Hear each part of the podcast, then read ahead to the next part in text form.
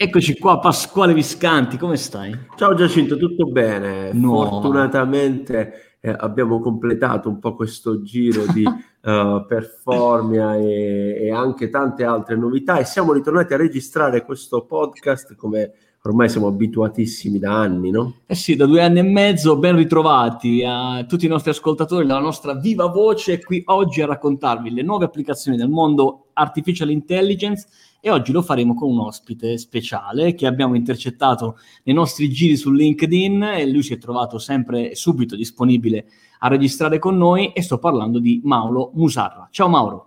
Ciao a tutti, grazie mille per, per l'invito. Eh, come state intanto? Sto bene? Wow, benissimo. È sempre bello sapere, Mauro, che c'è gente che non segue ancora il nostro podcast, mm-hmm. perché significa che ne guadagniamo di nuovi, no? È, è giusto, bello. È giusto. Magari... Esatto, esatto, sì, questo dice. Esatto, no, infatti... magari no. grazie al, al tuo ascolto, al tuo network, intercetteremo altri eh, nuovi ascoltatori, quindi benvenuti in questo podcast. Eh, allora, Mauro, Algor Lab, che cos'è?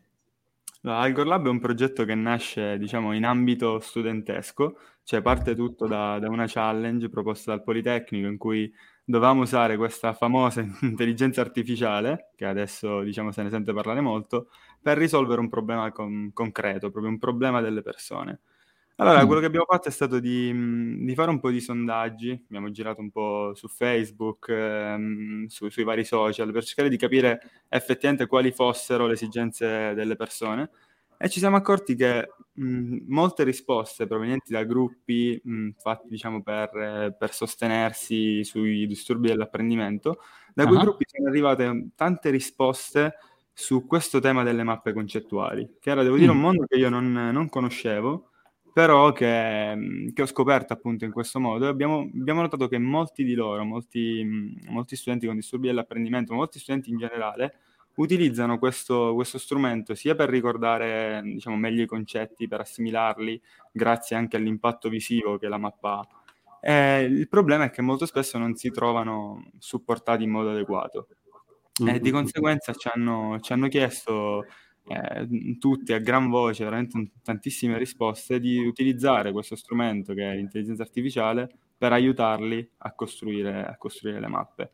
A noi è sembrata da subito un'idea interessante, perché ovviamente era una sfida enorme, perché è una cosa che non si era mai vista, e in più con un impatto sociale che, che può effettivamente essere, essere, concreto ed evidente. Quindi abbiamo iniziato questo, questo percorso che, che oggi è ad Algor Lab. E, e questo lab è a un posto fisico? Siete qui in Italia oppure per il momento online? Allora, noi siamo mh, subito dopo diciamo, la vittoria di questa challenge al Politecnico di Torino, che appunto abbiamo vinto, siamo passati in I3P, in pre-incubazione, quindi l'incubatore del Politecnico di Torino, e adesso abbiamo fondamentalmente sede lì, quindi questa Algor okay, Lab okay. è a Torino, proprio presso, presso i 3P, quindi penso che molti ascoltatori, se sono all'avanguardia, diciamo, conosceranno il posto. Sì, certo. Chiaro. È un ottimo incubatore e acceleratore. Bravi, bravi, molto bella questa storia. Eh, in realtà voi vi occupavate già di studi riferiti all'intelligenza artificiale. Sì, io in particolare ho studiato ingegneria fisica al Politecnico di Torino in triennale, poi però hanno creato questo nuovo corso, era il primo anno quando, mm-hmm. quando sono entrato proprio alla magistrale, di data science. Ehm, tutti, non so, appassionati di, di, di, questa, di, questo nuovo mondo, perché alla fine ci sono tante cose da fare, perché appunto è un mondo nuovissimo. Allora io, insieme anche ad altri amici di, con diversi background, abbiamo iniziato questo percorso. E poi parte di noi, adesso, cioè parte di quegli amici li ritrovo in Algor, quindi effettivamente è un'esperienza. Bene, bene, bene. Allora, con Mauro oggi raccontiamo eh, no, le, le, sì, sì le solite tre news per dare anche un po' una, uh, una finestra, un aggiornamento un po' su quello che sta succedendo nel mondo delle AI in Italia e non solo. E io direi Giacinto, partiamo con la prima. Dai, partiamo con la prima entriamo nel mondo medico dove eh, è stata trovata, eh, Mauro, una modalità per cui grazie all'intelligenza artificiale sarà più semplice riconoscere e individuare la SLA si dice tramite un prelievo uh, di sangue. Io avevo sentito parlare un po' di, di anni fa, credo un paio, eh, di questa avventura di una startup americana che voleva tramite l'estrazione del, di, un, di un qualche boccetta di sangue capire quali fossero le malattie su cui dovessimo, dove, dovevamo lavorare, insomma, da, da, un'analisi del sangue scoprire tutto. Ecco, può essere una cosa del genere o proviamo a spiegare come può funzionare? Allora, ci sono da, da diverso tempo, vedo effettivamente che si punta a utilizzare l'intelligenza artificiale in campo medico, ma perché ovviamente è uno degli ambiti più, più importanti della, della società e ovviamente questo strumento può, può dare un, una grande mano. Abbiamo fatto anche, anche a livello universitario molte applicazioni sul, sul cancro al seno, sul, mm-hmm. su diversi, proprio esistono diversi algoritmi per, per, diversi problemi. E fondamentalmente quello che si fa è prendere anni e anni di studi, di dati, di ricerche che abbiano, che siano etichettati, quindi che abbiano già un output, quindi io so uh-huh. che un, un, dato effettivamente eh, appartiene a una persona sana o meno, vengono dati in pasto a questi algoritmi che io ogni tanto li chiamo magici perché effettivamente finché non li studi sono una black box, tanti linear layer come si definiscono a livello tecnico, sì. che prendono in pasto questi, questi, dati e tramite metodi che poi ovviamente non, non, so quanto possiamo scendere sul tecnico, però abbastanza Beh, evitiamo. abbastanza comprensibili e matematici eh, che io trovo molto affascinanti, effettivamente riescono ad astrarre e dare, dare un output. Un problema che io ho notato, cioè io in generale si, di cui si parla, è l'interpretabilità molto spesso di, di, questi modelli, ovvero che il problema con la medicina rispetto a, un ambito X, ad esempio più industriale, è l'interpretabilità dei dati, perché alla fine la decisione deve sempre prenderla un medico. Quindi mm-hmm. la frontiera, proprio la difficoltà in queste cose non è tanto il modello in sé, perché adesso veramente ci sono modelli che riescono a fare cose straordinarie, proprio l'interpretabilità, quindi fare un modello che il medico capisca, che certo. possa utilizzare a suo sostegno e non in sostituzione adesso, insomma. Bello. E questo è, questo è sempre quello che noi raccontiamo, insomma, soprattutto quando parliamo di intelligenza artificiale in ambito uh, medico, uh, come oggi la tecnologia e l'AI sta aiutando uh, i medici stessi nel prendere poi delle decisioni, delle decisioni in maniera sempre più accurata e sempre più utili alla, alla, nostra salute. Prima di passare alla seconda news, Giacinto, vogliamo ricordare ai nostri amici ascoltatori. Eh che eh, ormai da qualche giorno, in realtà dal primo di settembre, abbiamo una nuova casa. Abbiamo una nuova casa che non ha un indirizzo fisico ma uno digitale ed è www, si dice ancora, si dice ancora. Uh, .aiplay.it. È uh, un posto all'interno del quale trovi tutta l'intelligenza artificiale lì spiegata semplice. Ci sono tutti i nostri video, i video delle aziende del nostro osservatorio, di chi produce soluzioni AI, perché te che sei un manager, un imprenditore, un professionista, possa trovare la strada giusta per la tua azienda, per sviluppare la tua soluzione di AI per far crescere e continuare a crescere la tua azienda. Quindi un posto incredibile, andate lì perché ci sono due accessi, è gratuita, quindi esatto, insomma, esatto, esatto. accedere gratuitamente. Puoi accedere anche gratuitamente per seguire alcuni di questi contenuti oppure con un piccolo abbonamento puoi guardarti tutto quello che c'è stato negli ultimi tre anni e tutto quello che ci sarà perché praticamente abbiamo un'academy che continua a sfornare Uh, grandi, grandi, manager, nomi, grandi nomi, esatto, ogni, ogni, settimana nuovi contenuti, quindi ragazzi, aiplay.it. E allora, fatto il momento carosello, Mauro, no, no, ma è interessante anche per me perché io voglio rimanere aggiornato. Eh. Come hai detto tu, ho avuto modo di scoprirvi e devo dire che, che contenuti e, e, allora, e allora iscriviti, aiplay.it. Certo, Dicevo, certo. La, la, la, manager che aveva lanciato la startup di cui vi parlavo, la startup si chiama Teranos e lei è Elizabeth Holmes, su cui sono stati scritti un sacco di libri, eh documentari, quindi insomma andatevela a guardare perché lei sembra l'abbia fatta grossa. Non è detto perché c'è ancora un, un giudizio in corso, però è bello rispetto alla news di prima eh, sottolineare che si tratta di una ricerca multicentrica. Ci sono eh, di mezzo un sacco di eh, università, di ospedali che stanno lavorando italiani su questa ricerca, tra cui anche la città della scienza di, di Torino, c'è Padova, c'è Milano, insomma un bel esempio di cooperazione perché come diciamo sempre insieme si fa prima e non si fa peggio. Allora, torniamo un attimo sulla tua startup, Mauro, perché sono curioso di scoprire quali possono essere le applicazioni di queste AI applicate alle mappe mentali. Ce ne racconti una? Allora, le applicazioni possono essere varie. Noi attualmente stiamo proprio puntando all'ambito dell'apprendimento, cioè a collaborare con scuole con, eh, con, centri di tutoraggio in cui proprio si, si, aiutano gli studenti, perché appunto l'applicazione ovviamente più immediata è quella di aiutare nello studio.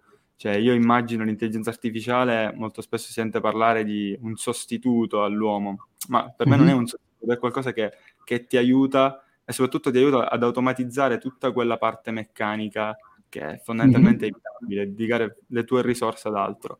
Noi appunto nello studio soprattutto poi abbiamo sottolineato la potenzialità con i ragazzi con disturbi dell'apprendimento, noi abbiamo visto che loro eh, hanno, usano le mappe concettuali come strumento, però perdono tanto tempo nel svilupparle. E molto di questo tempo è proprio meccanico, è un lavoro di elaborazione meccanica dei concetti, quindi non c'è una parte cognitiva. Allora la prima cosa che vogliamo fare è inserirci in questo passaggio, è riuscire ad automatizzare tutto quel processo meccanico legato alla creazione della mappa stando sempre attenti a non sostituirci invece all'aspetto cognitivo, perché ovviamente lì deve essere sempre il ragazzo a faticare, a modificare il contenuto in modo tale da apprendere. Giusto, poi questa, giusto. È, questa, È, la più immediata, poi ovviamente le applicazioni possono essere, no, con, con, la tecnologia non si sa mai, molto spesso fai una cosa per un motivo e alla fine scopri che mm. ce ne possono essere milioni di applicazioni, eh, così, così è, possiamo immaginarne tanti. E questi stessi ragazzi che si stanno formando con le mappe mentali e le mappe cognitive, poi ad un certo punto dovranno anche affacciarsi al mondo del lavoro, noi glielo auguriamo chiaramente. E c'è un bel articolo del Sole 24 Ore, abbiamo qui la nostra seconda news fresca fresca di giornata che ci racconta un po' come sta cambiando il mondo del, uh, del mercato del lavoro. Questa è voglio dire, una news ormai classica da telegiornale, però è interessante capire questa proiezione fatta per il prossimo decennio e vede un'importante presenza della tecnologia e anche delle AI, no? Certo, certo, sì, immagino perché comunque l'AI, come abbiamo detto prima, cioè, fa parte proprio di un mondo dinamico, è un po'... Cioè, è quello che sostituisce un po' quello che abbiamo visto con le macchine, diciamo, la classe mm-hmm. operaia un tempo, insomma, è uno strumento che ci aiuta a, a, fare meglio molte cose anche perché su alcune cose riesce ad arrivare a livelli di dettaglio e accuratezza spaventose, cioè, ma anche i modelli, pensiamo anche alle traduzioni, cioè fondamentalmente di pelle, Google Translate, quelle figure saranno sempre più automatizzate, non ci sarà, non mi immagino fra 50 anni un traduttore umano fondamentalmente. Certo, tra l'altro eh. crescono di giorno in giorno, migliorano di giorno in giorno, incredibile. Esatto, infatti proprio questo, ne abbiamo analizzati tanti anche, dato che noi lavoriamo appunto nell'ambito testuale, di analisi testi, eh, nel giro di un anno è cambiato tutto, perché molto è legato alla, al, ai dati, proprio al possesso dei dati. Quindi più tempo passa, più dati si raccolgono, più questi modelli diventeranno accurati. E quindi sicuramente io non mi immagino più che diciamo, il, il mondo in cui viviamo si fermi, ma sarà una continua evoluzione verso appunto l'automatismo è verso l'utilizzo delle risorse umane in qualcosa in cui realmente servono, in cui, in cui possiamo essere veramente utili. Quindi Infatti. che ben venga, secondo me, che ben venga questo, questo cambiamento. C'è qualcuno, Giacinto, di cui, tra questi lavori, no? qui abbiamo una bellissima infografica fatta dal Sole 24 Ore, c'è qualcuno che ti ha colpito in particolare? Vedo anche dei bei, dei, bei dei, cerchi, dei, bei cerchi e tra l'altro dei bei salari poi in corrispondenza. no? delle, allora, sì, i matematici nuove. insomma stanno lì, i matematici stanno sui 110 Uh, mila euro insieme poi eh, lì vicino agli statistici, data scientist e chi si occupa appunto di addestramento di, uh, di macchine legate, legate, anche al linguaggio. Insomma, uh, è tutto lato uh, automazione, come dicevi tu, Mauro. C'è molta presenza della salute, e questo secondo me è riferito a, al periodo poco felice che stiamo passando negli ultimi due anni. Se guardiamo i, periodi, i, i lavori che si stanno perdendo, Beh, il primo posto ci sono gli operatori di telemarketing e poi ci sono anche uh, chi risponde al telefono, come dicevi bene tu, i traduttori e così via. Insomma, andate a me ha sorpreso il giardiniere, ho visto che era in prima in classifica, sotto c'era esatto. perché è il lavoro meno automatizzabile se uno ci pensa di, di tutti, quindi è vero, un lavoro che, che durerà. Sì, infatti anche a mia, a mia moglie l'ho detto, stai tranquillo perché sei dentista, non ti sostituiscono per il momento, insomma, ci vorrà troppo tempo. Bene, e allora torniamo un attimo da te, ehm, alla tua startup. Eh, ci raccontavi prima, dietro le quinte, che insomma si sta generando un certo interesse nei confronti eh, di questa nuova startup. Vuoi raccontarci qualcosa? Cioè, cosa accade quando viene lanciata una startup nell'ambito AI, ti iniziano a chiamare i giornali, fai le interviste, ti invitano nei podcast, mm. o magari ti chiama qualcuno, che so, un investitore, un magnate, russo magari, che dice, ah, sai che c'è, mi piace sta roba, raccontaci un po' dietro le quinte se puoi, chiaramente. Sì, diciamo che è un po' un mix di tutte queste cose, eh, però dobbiamo anche dire che molto spesso devi anche essere tu un po' a cercare qualcuno, diciamo, facciamo questa premessa. No, però appunto abbiamo, noi abbiamo iniziato questo percorso con i 3P, che devo dire veramente un grandissimo lavoro di 3P, è veramente un, un pezzo d'Italia di cui vado fiero perché non, senza, senza, farti diciamo, soffrire a livello economico ti danno un, aiuto che, che, è veramente unico. Quindi tramite 3P, tramite questi incubatori si apre una rete di contatti enorme, veramente un potenziale straordinario proprio a livello di contatti. Quindi lì abbiamo iniziato un po' anche su, sotto loro consiglio a partecipare a qualche call il primo tra tutti il premio Ancalau, che è stato diciamo, fatto da, organizzato da un paesino qua in Piemonte, Bosia, in provincia di Cuneo, se non ricordo male, eh, che appunto hanno messo in palio questi 10.000 euro per startup e lì è stata la prima validazione un po' del, della mm. nostra idea, del, anche una soddisfazione diciamo, economica. Poi abbiamo vinto un'altra, un'altra, un'altra call proposta da Onde Alte, che è una società benefit che appunto ha messo in palio questo premio di 20.000 euro più un sostegno e un percorso di accelerazione. E in più, parallelamente, diciamo, ovviamente inizio a sentire qualche investitore, ma quelli sono gli argomenti che, che fino alla fine uno non dice nulla finché proprio non... No, non no, no, tieni, tieni, duro, non mollare, tieni là, eh, tranquillo, che vedrai che, che poi ci fai il. Esatto. anche un po' di sana scaramanzia, dai, un po' Dai, dai, ci sta, ci sta. Però Senti, devo dire che è un mondo interessante. No, bello, bello. Quindi questo dà stimolo a tutti quelli che vogliono lanciare una startup in ambito AI piuttosto che no, esatto. non necessariamente perché magari c'è qualche altra idea, però c'è da stare attenti, Pasquale, perché vedi, poi pensiamo che tutto funzioni, che tutto sia perfetto, che Google Translate funziona meglio eh, sempre di più in italiano, ma Facebook cecca sulle lingue. Ma in realtà non deve essere assolutamente semplice per Facebook questo, tipo, questo tipo di, di, di, lotta, insomma, questi contenuti illeciti, perché comunque è una piattaforma, lo sappiamo, che ne ospita davvero di, di milioni al giorno e dovrebbe ecco, fare un, un, controllo sempre più veloce, sempre più accurato e, ed è soprattutto importante anche l'utilizzo delle AI in questo che sì, eh, attualmente c'è ancora molto margine di miglioramento perché tanti contenuti non sono ancora bloccati per tempo. Eh sì, Mauro, si parla delle lingue che sono il Myanmar piuttosto che uh, in Etiopia, insomma, in quei posti puoi scrivere quello che ti pare, tanto Facebook non ti blocca. È paradossale sta cosa. Dipende sempre dalla quantità di dati, secondo te?